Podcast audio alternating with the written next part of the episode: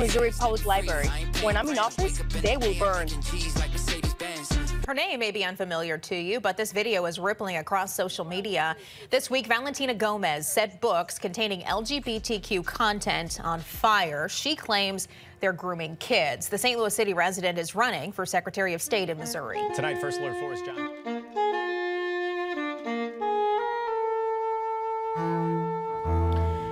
A few quotes from Ray Bradbury's 1953 Fahrenheit 451.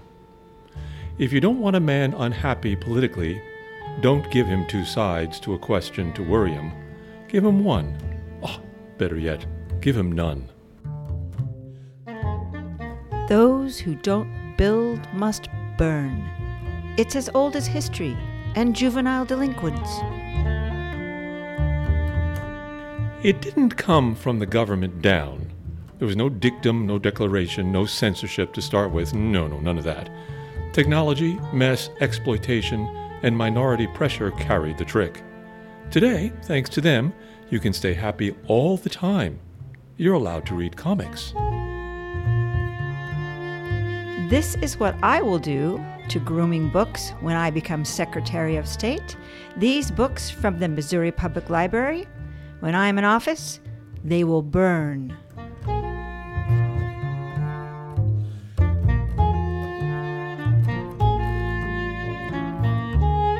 Alan Winson here. Today we're talking about that age old American tradition, book burning, or more precisely, thought control. We are fortunate to have with us for this Bar Crawl radio conversation, recorded at Gebhard's Beer Culture Bar, two librarians practicing a profession that is the core of any effective democracy.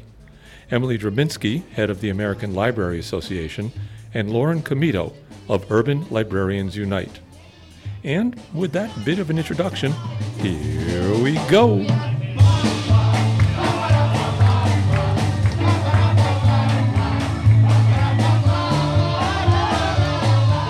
Rebecca McCain here.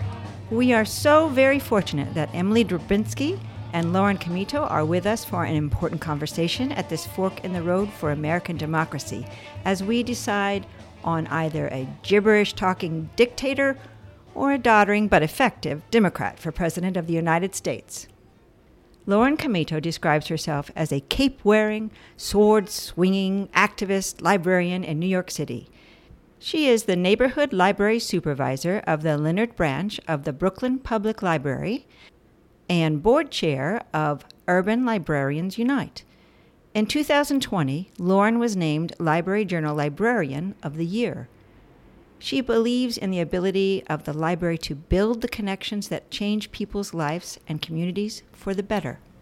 And I first experienced the passion for books and libraries of Emily Drabinski at a Cooper Union event last month, mundanely called Book Bans and Censorship in America. For me, Emily and feminist and social critic Roxane Gay were the full heat of that panel. Emily Drabinski is an associate professor at the Queens College Graduate School of Library and Information Studies.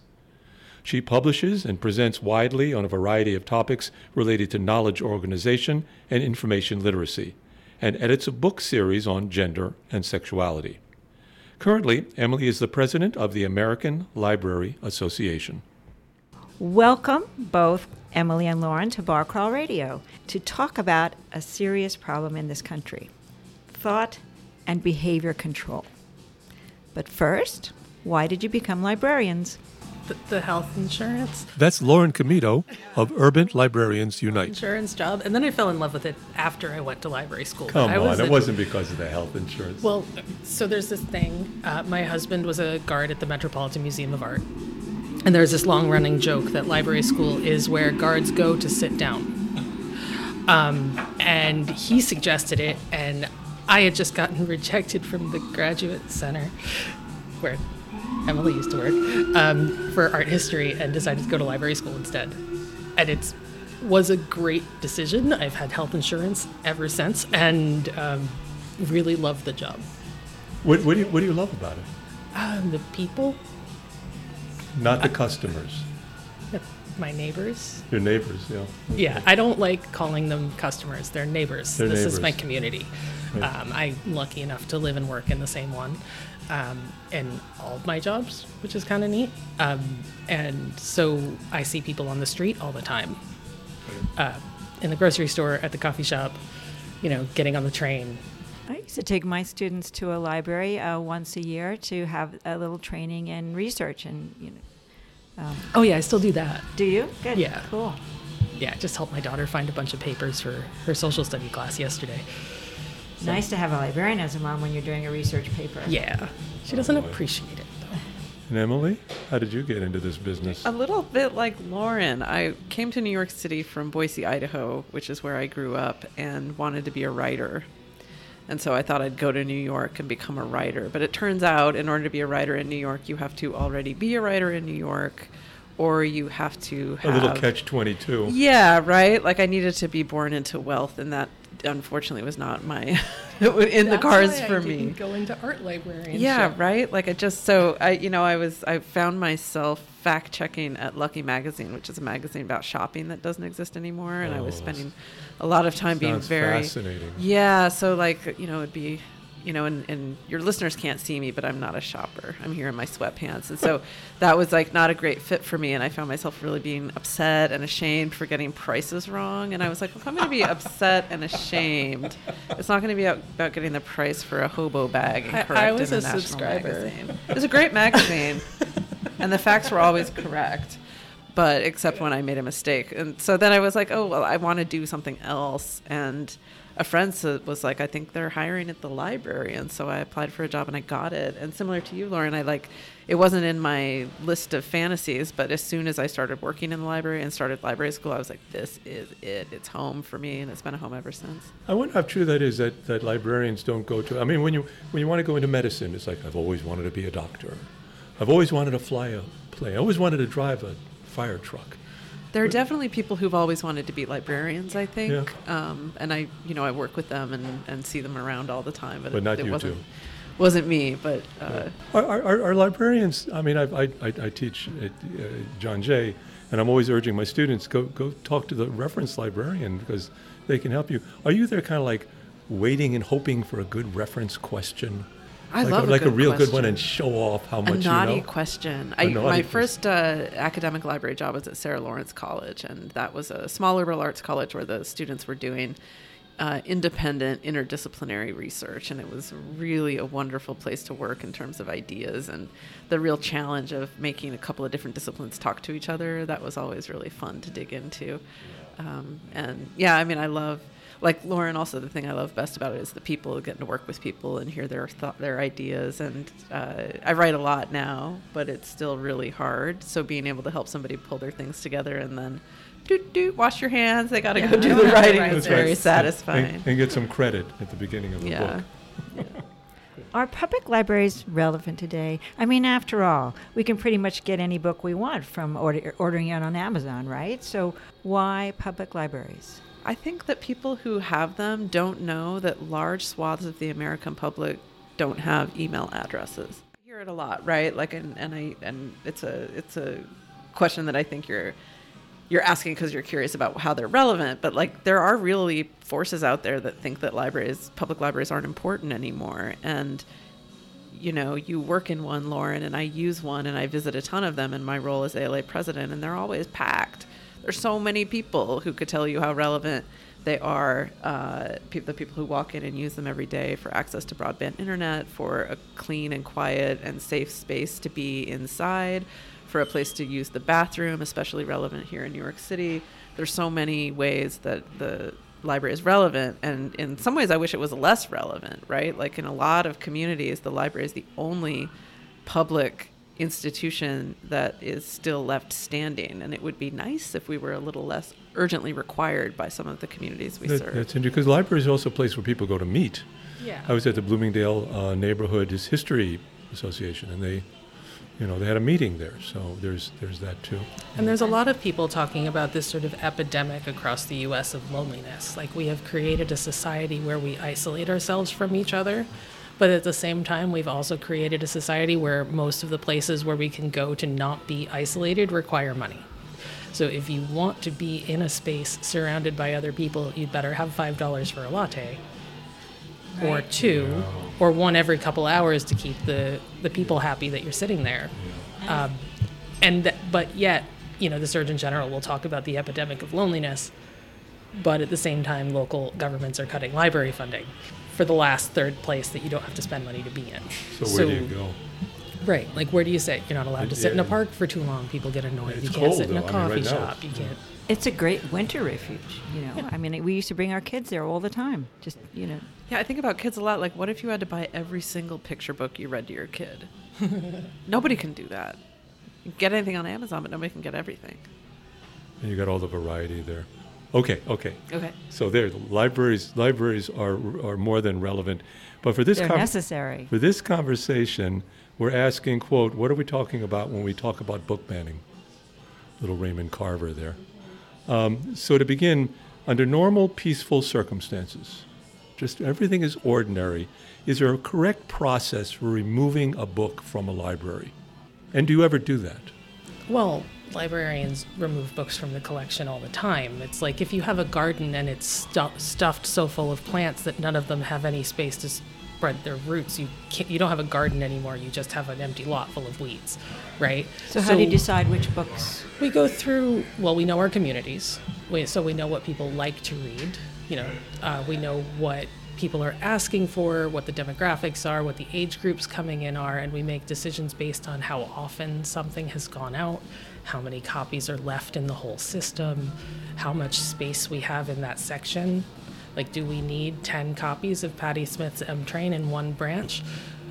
No, but they all ended up at mine, and that made sense. So I kept three because obviously people want to read it at my branch, but I'm not going to keep all 10. I don't have space. Do you then contact other libraries and say, I have a lot of these Yeah. books, do you want to take it?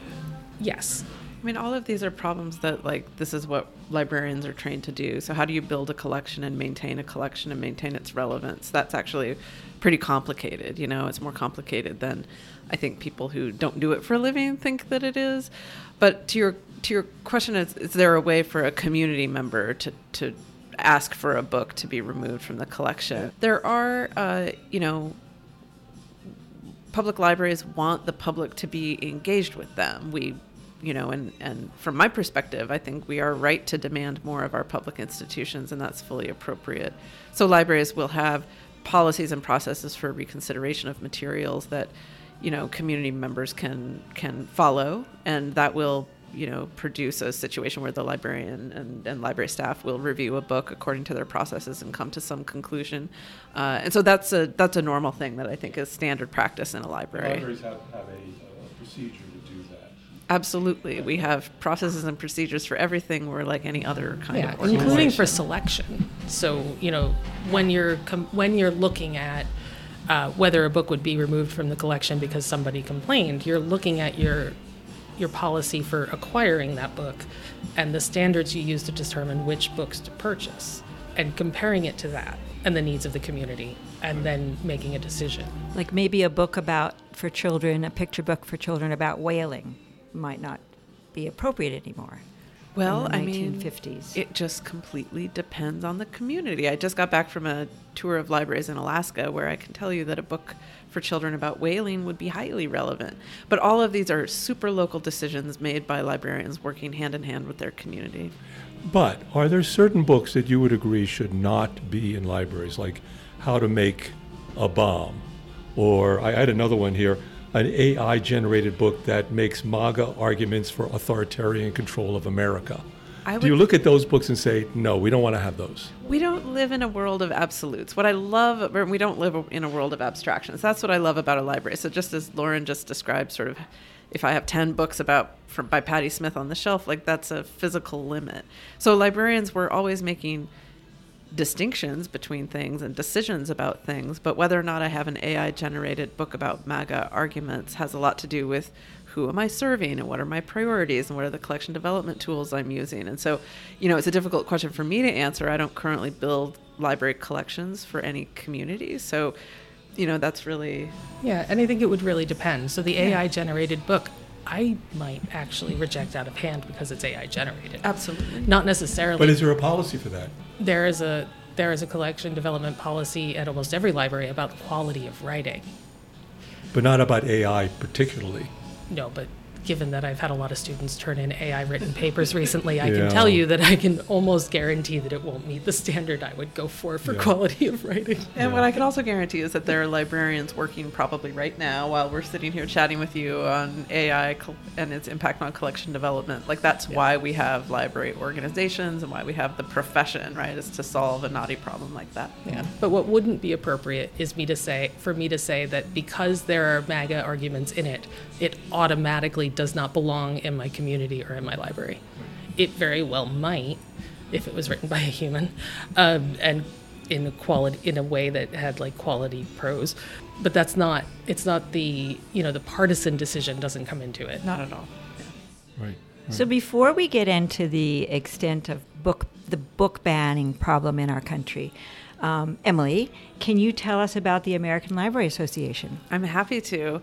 The American Library Association is the world's largest and oldest library association, uh, and the second largest trade association in the United States. So we're a big organization filled with library workers and library supporters, and it is the body founded in 1876 that keeps the profession together as a profession.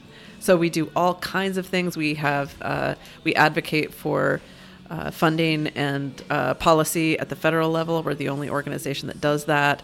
The federal government is a significant granting body for American libraries, and we're the organization that pushes to maintain uh, the funds there.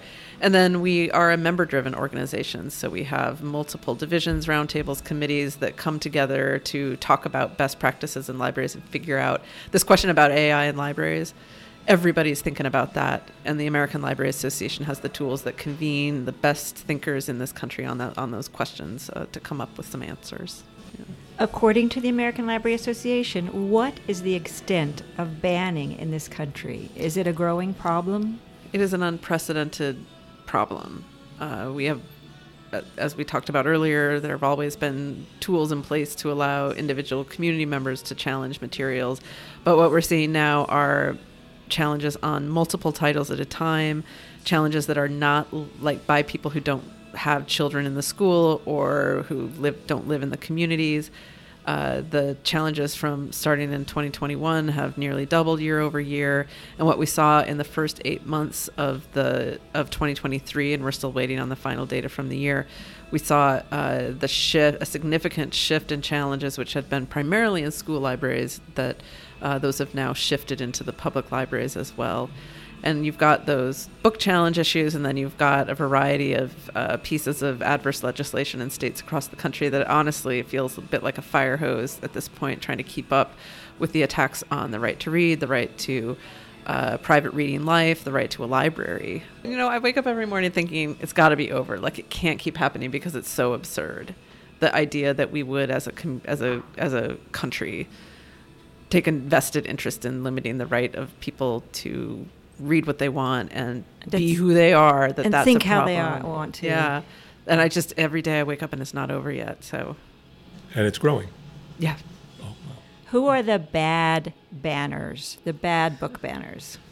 you know, it's, it's it's not it's not individual people, right? It's like a it's a well funded movement, well organized movement to challenge large numbers of books at a time that are about uh, gender and sexuality and about race in America, and the forces that profit from our divisions around those issues. Yeah, that's what I was going to ask you. So those are the sorts of books that are being banned mostly.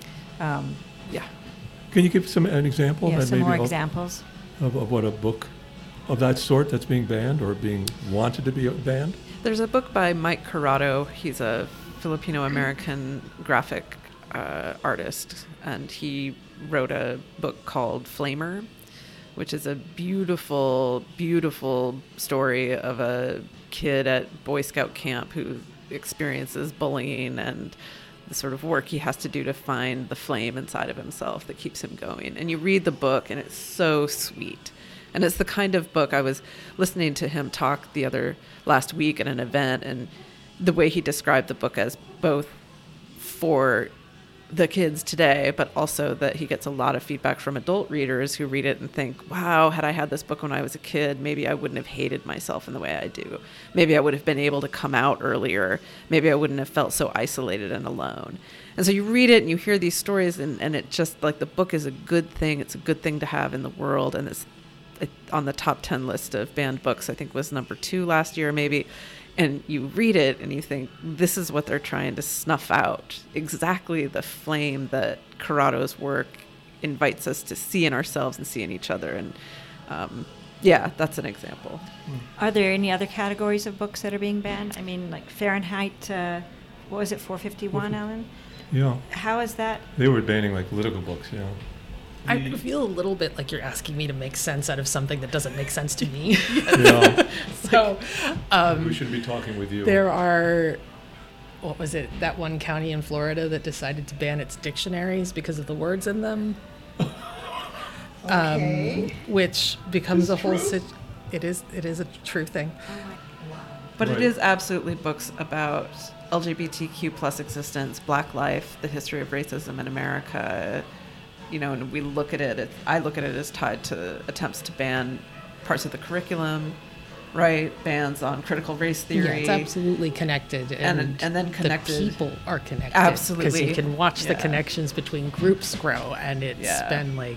Well, that's fascinating. And you know, everywhere you have a ban, an attempted ban on books about trans and gender expansive experience, you also have attempts to implement legislation that would ban gender affirming healthcare, right? Like they go together. Because it's not about the books. It's not about the books. It's about um, sort of dehumanizing people. So if you can take, like, books aren't, like, this is going to sound really weird for a librarian to say, books aren't inherently valuable as an object. Books, the, the inherently valuable part of a book is the story and the human experience inside it. You could put that story and human experience in a podcast, you could put it in a YouTube video you could film? put it in a film. You a could put play. it anywhere. That human experience is the important part. And by removing those books from the library openly and ostentatiously, these people are saying that that human experience doesn't deserve to exist. And once you've said that out loud in a school board meeting, it's really easy to go after gender affirming care. It's really easy to make racist, you know, systemically racist decisions about education or policing. It's really easy once you've decided that these people aren't worth reading about to make decisions that impact their lives in like that God only sees way. male and female and heterosexual sex and we have to go what God says. And I'm always tying this directly to library worker agency because you can think that. That's absolutely your right to like have that in your head. That's like, you know, the problem for us is that we collect materials for everybody in the community. That includes people who believe that God, you know, hates gays, but it also includes everybody else. And there are a lot of gay people. I'm one of them, you know, and we also deserve to be in the library. We deserve our stories to be but told. We deserve to be able to like live in a world that isn't attacking us constantly. I gotta say, it's exhausting and have painful. You, have you developed, uh, by any either of you, an idea of why these pe- they're anchored so much by this these types of books? I have a. You have a theory? Oh yeah. Okay. Um, so if you look sort of continuously over the last like ten years at um, the anti-vax movement, which is connected to the book banning movement, if you look at the people who are against wearing masks, if you look at the book banning people, a lot of them are the same people. And it seems to be that there's this fundamental philosophical difference. There are some people in the world who do not want to be uncomfortable regardless of the impact on other people's lives. And there are some people who are willing to be uncomfortable to keep other people safe and happy and alive. So, those of us who wore masks at the height of the pandemic, we made a decision. I'm autistic. That mask was terrible. I made a decision to keep my neighbors alive. People who refused made a decision that that discomfort was more important than keeping their neighbors alive. People who don't want their kids to come across a book about two gay penguins in the library are making a decision that that discussion they have to have with their child, the discomfort of having to talk to them about their values is more not having that is more important than the than someone else seeing themselves in a book and feeling valued as a human. And that's sort of I think that's it's just a philosophical difference of how we experience discomfort and how we experience community.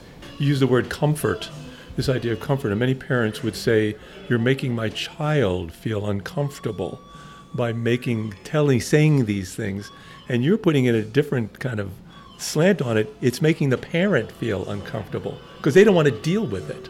I often wonder if these people have met a child, right? Because I don't meet a lot of children who open a book that's that they're not ready to read and persist in reading it, right? Like kids read books that they're ready to read. They read books that are of interest to them. And I also don't meet a lot of kids, you know, and I meet a lot of kids. I don't meet a lot of kids who live in the, you know, who like hate in that way, right?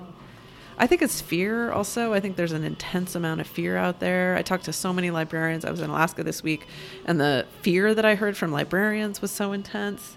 And the fear that I think and shame really that drives anger. I, so anyway, I could unpack it for a long time, but let, let me see if I can approach this from a little different mm-hmm. stance of what you've already said and something Emily that you said at the at the Cooper Union, yeah. which got an applause. And it seems to me there's two questions here that, that we're dealing with. And one is, and you've already addressed it, should a single group dictate what everyone thinks, what everyone reads? Is it, that's one question, yeah. right? The other one, the other question is, does a child have the right to investigate their own world. And Emily, at the Cooper Union panel on censorship in America, you got an applause for saying that children have a right to, to their own minds, that, quote, my child is sovereign to himself, children are people. And it's like, yes. Children are people. And this is what I mean when I say, have these people ever met a child? Because the idea that I could control what my child thinks yeah. is so foreign to me as a parent. So I'm a parent of a teenager, and he is who he is, much to my regret oftentimes and my joy and my excitement and my fear and my shame and my anxiety, right? Like there's a lot wrapped up in how I feel about my kid, but none of the ways that I feel about my kid have a whole lot to do with who he is. So what children read is what they want to read. And the American Library Association has a long history of fighting for intellectual freedom and thinking about in ways complex and nuanced about how to extend that right and support that right for children. And it's you know, in this moment in time, I think it is very appealing to be able to say, you should have the right to control what your child reads. And I, I think there's a lot of danger in that because A, you don't have that right. And B, even if you did, you would be thoroughly unable to exercise it, right? We can't get, we can't tell other people what to think. And those dreams and fantasies of control, like, trust me, I get it, but it, it, you know, if you do the work to release yourself from those fantasies of control, you'll be a lot happier. All right, I'm going to be a devil's advocate yeah. here. I, my, my, my kid doesn't know anything. Okay. It's like I'm here to train my kid to be a human being. Absolutely. And I need to keep this kid safe. So if this kid's running across the street, I need to stop them. Mm-hmm. And if they if they come across a book that doesn't go along with the ideas of my family and what we believe, the kid doesn't have the right to do that because I am training this kid to be an American. I would say that if you can't convince your child that the ideas that you believe in are true without restricting their access to other information, then you really need to work on your ideals because maybe that maybe that's the issue it's hard for you to be a devil's advocate on, on that side because I mean then that, I could hear what that person would say. It's like, well, what I'm saying is true, and it was God given, okay. and and this is this is the way it is, and and yeah, and yeah. I mean I I don't think that way. Them. like you're you're a teacher, right? Yeah. I'm, I'm a teacher. You're like we're all teachers here, and we know that didactic education doesn't work. If I tell my child in stern language not to run across the street in front of a car, I'm likely to not be able to stop that behavior. But we model behavior. I think about this a lot because I, you know, I'm I'm a lesbian mom, and my partner and I are both women, and we just systematically leave the toilet seat down. It's just like what we do in our household because that's who we are. So we've got this boy, and he does that also, right? And then he had some friends stay over the other night to like on their way to going skiing or something, and and I noticed that the other kid was less adept at that, and I was like, oh, it's not because we tell Oscar, right? That's not how that happens is because we model behavior. So I would I would urge people to think about what behavior you're modeling when you scream at other people and condemn them for who they are. And is that really the, the lesson that you want to be teaching your kid?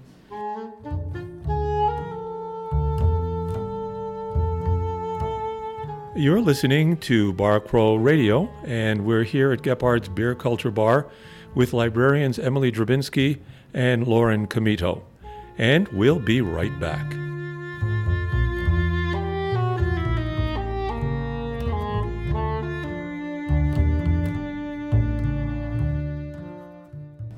Okay, let's look at another issue raised by the book banning mania. Uh, many in this country are threatened by the drag story hour in public libraries. Um, first, can you help us out? Tell us what is a drag story hour, and when did this community reading start, and how prevalent is it?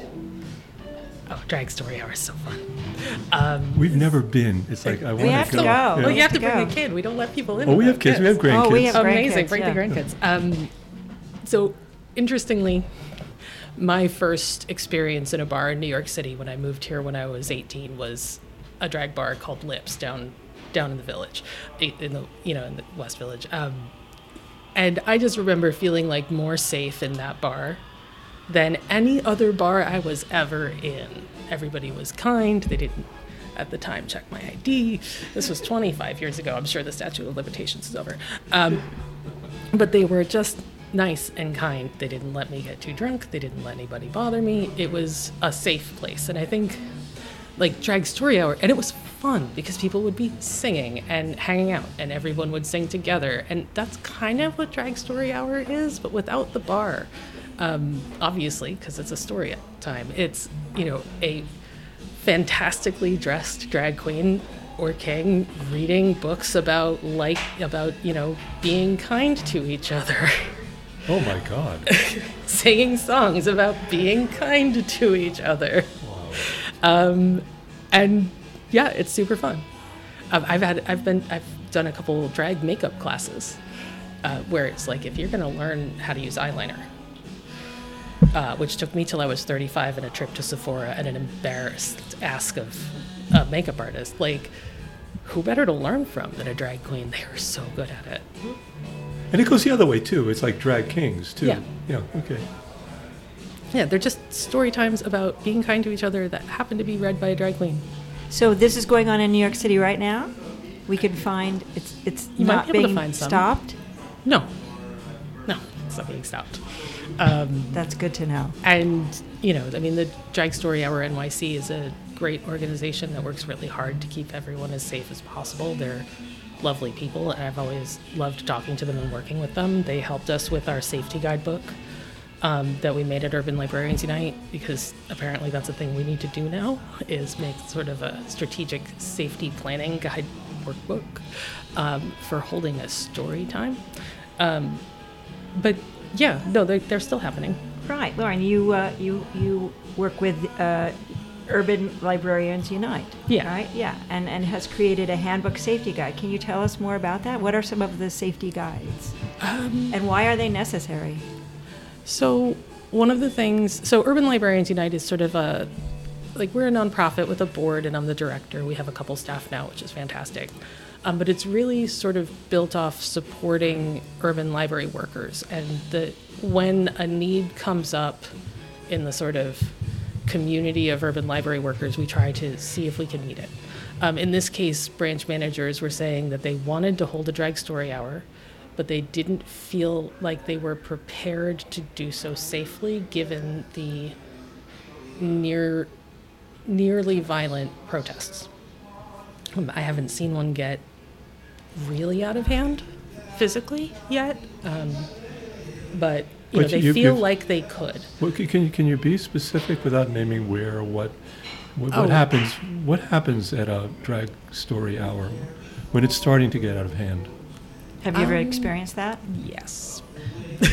yes, I have. Okay. Um, so, I mean, it's in the news that there's usually uh, there's been bomb threats. Um, so generally, someone sweeps the building, you know, to make sure that's going to be safe, and then um, usually, if someone is going to show up and protest, there are several far right groups in New York City that will show up and protest at drag story hours outside.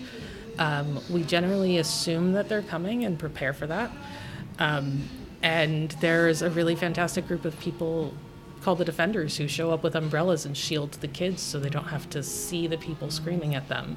Do, are you they know. allowed into? Are the protesters allowed into the library? No, No. Okay, so they're outside. they're outside, um, and they're and drag story hours generally require registration. You're not allowed to disrupt or violate the behavior policies of the library. How, how, do you, how, do you, how do you prepare the parent and the child who's coming in for a good time?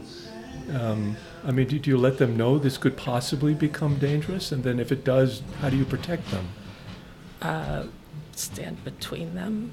Um, like that's the plan. So generally, when you're planning an event like this, you take stock of your exits and entrances. You plan it to have it in a room with multiple exits. You um, talk to the local precinct who comes out to separate people. You have your security officers come. Everybody on the we have um, This is, this is, this you have a branch staff meeting with everybody has their role. Somebody, some people have to manage the desk, and some people keep an eye on the door, and some people keep an eye on the bathroom and the door to the program room, and other people just sort of keep a vibe check of who's coming in and going out. You know, um, to make sure that we sort of have an idea of what's going on. It's an everybody out of the offices on the main floor moment, and we work together to keep everyone safe. Now, one, one of the scary things that I read, and I once I read it, I went, "That- that makes sense, is you have to be careful about inviting the police to come and monitor things. Yeah. Why is that? You know, Is the answer obvious? I'm not going to answer that question. Yeah. Okay. I think I think there's actually not- something in the guide uh, that explains it really well. Okay. in And sort it is of a- online. And it is available online. So Okay, okay, okay. People are I welcome mean, to one, look at that. one- of the one of the um, things that maybe you can talk about is recommending inviting your city council member in. Oh yeah. Well, they come. They, they're sometimes they're the ones funding it um, and coming anyway. Our the elected officials in New York City are generally fantastic about supporting diverse programming um, that represents everybody, you know, in the community. Uh, there are some exceptions, but you know, there's always that. I, I do recommend people, if just just to get a sense of the the trouble this country's in, the fact that a drag story hour planning and, and safety guide needs to be created, and and was created, um, and you can get it online uh, under um, Urban Library Urban Librarians Unite, right? Um, okay, maybe you can answer this or not. Yeah. Could I say one thing about that? yeah, yeah, yeah, yeah, yeah, yeah. So you hear how much work it is and how hard it is to hold a drag queen story hour, hour at your library. And I talk to a lot of people who say, well, then why do we keep having them? Maybe if we just didn't host the drag queen story hour, we wouldn't see these kinds of attacks on our institutions. And I think that's very dangerous. And that we can't give an inch right now.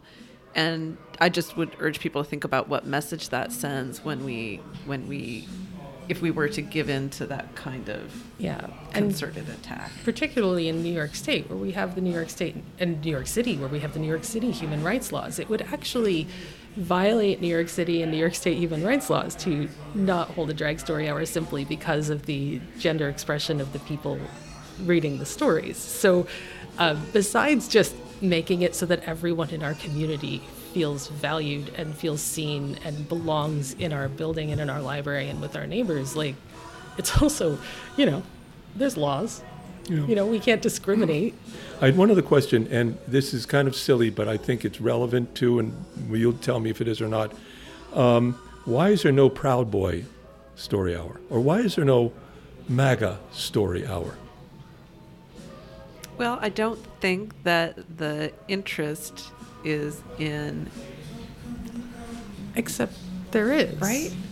What you say? You tell I me what you think. There's the thoughts. Brave Book story hour. Oh, right. Yes. And then there's um, some elected officials hold story hours in their offices so that they can keep the kids away from the terrible pedophile librarians. Um, and then there's, you know, story time with a cop, sometimes organized by farther right politicians. There are those Oh, things so do they do have their own exist. story time. Okay. But I you think know. what they don't have is a lot of concerted, organized protest of their right to access a public institution Right. and use it. That And- right? and- like and- that's Yeah. And like you don't see any problem with them having their own story hour.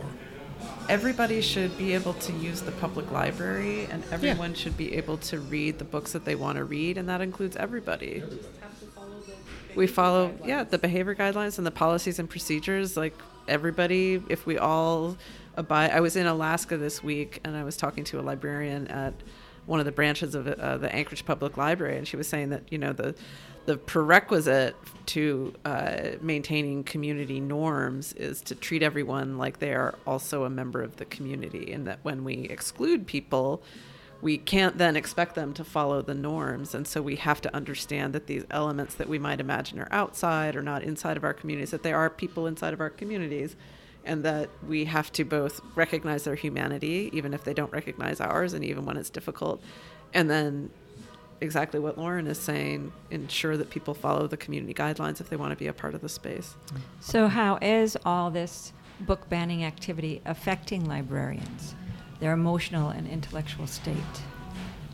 And Lauren, you said you deal with the trauma of librarians, so we yeah. can talk about that. Um, so in 2022, we released a study of uh, trauma and its impacts on urban public library workers. Um, and most of the survey for that was done in 2021, well before this book banning sort of wave really kicked off. So it wasn't directly about that. It also was never intended to be directly about COVID and dealing with masks, but it did end up being a bit about that as well.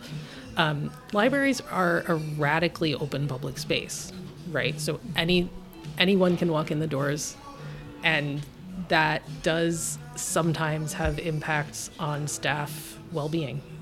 Um, in this case, one of the things that, that people have been reaching out to me for is, and our organization for, is support around what they're dealing with um, in terms of the, you know, receiving these book bans. It's not like, you know, they're reading politely penned letters that say, "I, dear sir, I hope your family is in good health."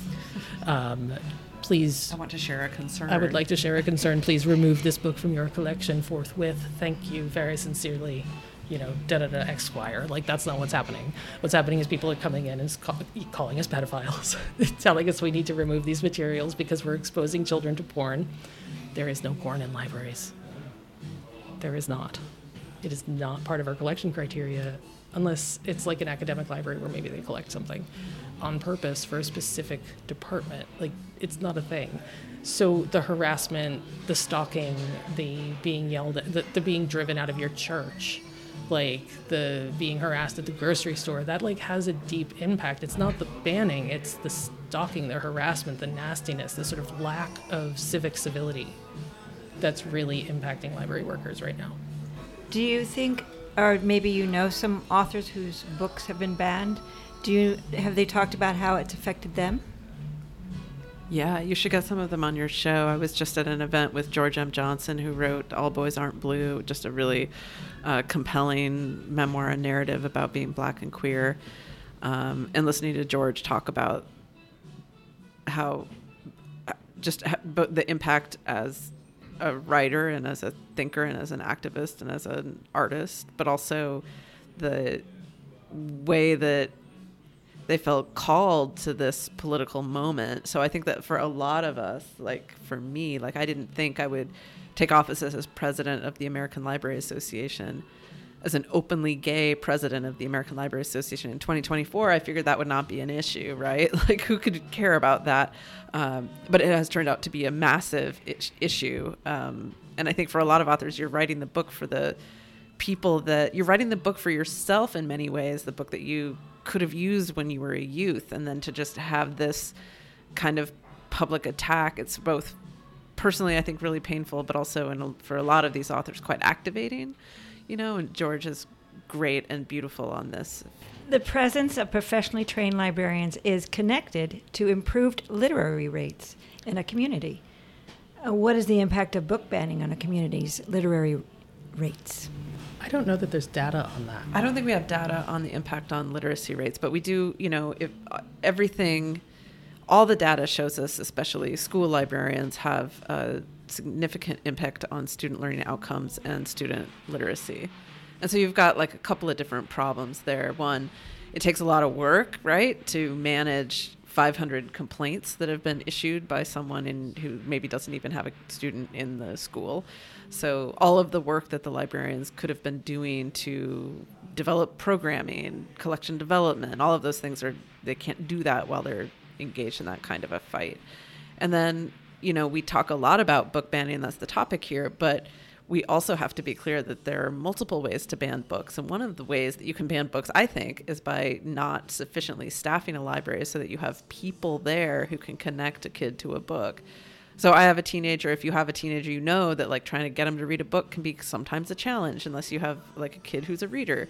But you know who's really really skilled at talking with a student and figuring out what the, the what book might appeal to them and connecting with them on a human level to add reading to their lives, like a school librarian.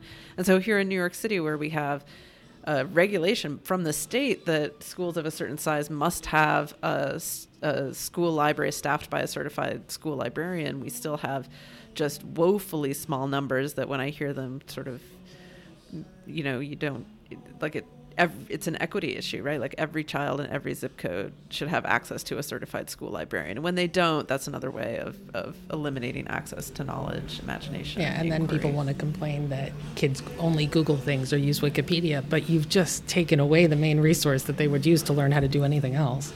Parents of, of, of children who um, are not really acclimated to reading and not really into it, and they want to try to engage them. A lot of times, as a teacher, I would get that question and while I, of course, as a teacher, know a lot about uh, some, you know, books that I've used before and I've, I've discovered, I have nowhere near the knowledge that a librarian would have. And so it just, I don't know why it didn't occur to me. Of course, that yeah. is so valuable. We have a set of skills and just as you wouldn't cut your own hair if you do it's a mistake, right? And just as yeah, I wouldn't plumb my own house, I wouldn't try to do all kinds of things that I don't have expertise in. When we have people who don't have expertise in libraries and who really don't know the field making decisions about the field, I think that's really dangerous. And I think the undercutting of librarian agency and authority to nimbly respond to circumstances they see in their libraries and their schools. I mean, public educators know this well what happens when you're not given the space to nimbly respond to the situation in front of you. Like it both is a, a, big morale hit and it means that students don't learn. So if we really cared about it we would we would have lots of school librarians. Yay librarians. Yay. We, I, we have one more question and this is kind of going back about a thousand miles from, from, from book banning but i think it all relates. Recently elmo of sesame street uh, asked on X, formerly Twitter, How is everybody doing? and he received 180 million views. I don't know if you heard about this. Uh, one poet responded, Hanif Abdurraqib. He, he wrote, Elmo, each day the abyss we stare into grows, a unique horror. Our inevitable doom, which once accelerated in years or months, now accelerates in hours, even minutes. However, I did have a good grapefruit earlier. Thank you for asking. I love that. Is Abdurraqib's inevitable doom in part a result of totally divided nation that you all are facing as librarians, unable to move forward due to this opposing way of viewing? I know we've talked about this, but any last statements on that? I I don't think that we're actually that far apart. I think that our reactions to crisis and our reactions to, you know, our comfort or our challenges to our ideals or beliefs are different. But I still fundamentally believe in the humanity of other people and that humanity will eventually figure its stuff out and be better because otherwise I should just go home and crawl under my bed. Um, I was in a school library in Alaska this week and we walked in, it was me and a couple of other Alaska librarians, and the librarian was ta- telling a story to a group of young children, kindergartners, I think. And she said, These adults are here, so I'm going to go and talk to these adults for a few minutes. What do you think you could do while I do that? And a little girl in the group chirped in that little four year old chirp sound and said, Read a book and it was the cutest thing and it happens a hundred thousand times a day in every single library and like like so many times a day and that's what's really happening in the library and so we are talking a lot about attempts to censor library materials, but I don't want us to lose sight of the wonder and joy that happens in libraries every day. That this, while this devastating story is real, traveling around the country and the world looking in libraries, every one I go into has something exceptional and amazing and about building community with other people. And so we feed there are forces i think that feed on our division and feed on fear and profit from it and it's very important i think for us to make sure that we are also telling the stories of young children who want to read a book and that's mostly what we're dealing with every day yeah we had one after uh, when we first reopened after the covid shutdown and let people into the building into the building instead of just picking up holds this seven year old walked in, saw that the barriers were gone, and said, This is the best day of my life. Oh, wow. I'm like, Well, you're seven, so you'll have hopefully a better one, but yay. And yay. Also, let me say one other thing about my trip to Alaska. Yes. So it was organized by Pam Verfey, who is a uh, high school librarian in Valdez, Alaska and uh, I was sit- sitting next to her at some event, and we just got to talking, and we just really hit it off. And so she set up this trip for me to Alaska, and I got to see so many school, public, and academic libraries, libraries, and talk to so many librarians. It was amazing. And so I spent a couple of days driving around in an SUV with Pam, and Pam and I don't agree on a bunch of stuff. Like she is a gun owner. She believes in a strong military. She believes in you know things that I, as a, on a personal level, maybe don't agree with. But guess what? We agree about ninety percent of the things because what we're talking about here is. Is America divided over the question that people should have a right to be who they are, that children should learn to read and learn to love reading, that everyone should have access to the tools of imagination? Like, we don't disagree about that. And survey after survey demonstrates that, right? That and with the rise in book banning, I think you also see a rise in the number of people who think, well, that's a bunch of baloney. Like the library is amazing.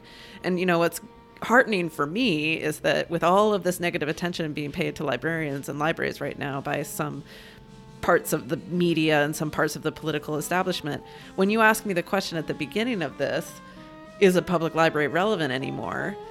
We've got so many people saying we're the most dangerous institution on the planet that it gives an opening and an opportunity to share what we do and who we are and trying to make sure that everybody knows that if you want a place to look for hope in a divided America, you will find it at your local library. Wow. That wow. was a great response. Great. great. Thank you. Lauren Comito. You want me to follow that? Yeah, no, no, no, no, no, no. no. I'm just going to say thank you to Lauren Comito of Urban Librarians Unite and Emily Drabinski head of American Library Association, for joining us. We are honored, and we will do our best to get that message out. Thank you so much. We right. appreciate it. Right. Thank you.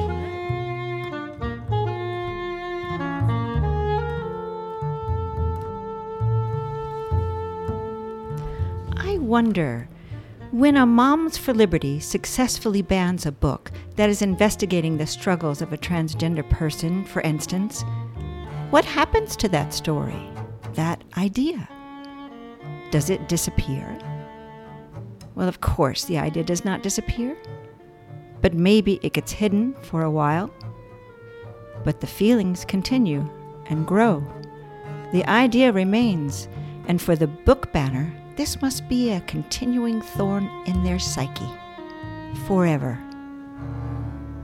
No wonder the anger.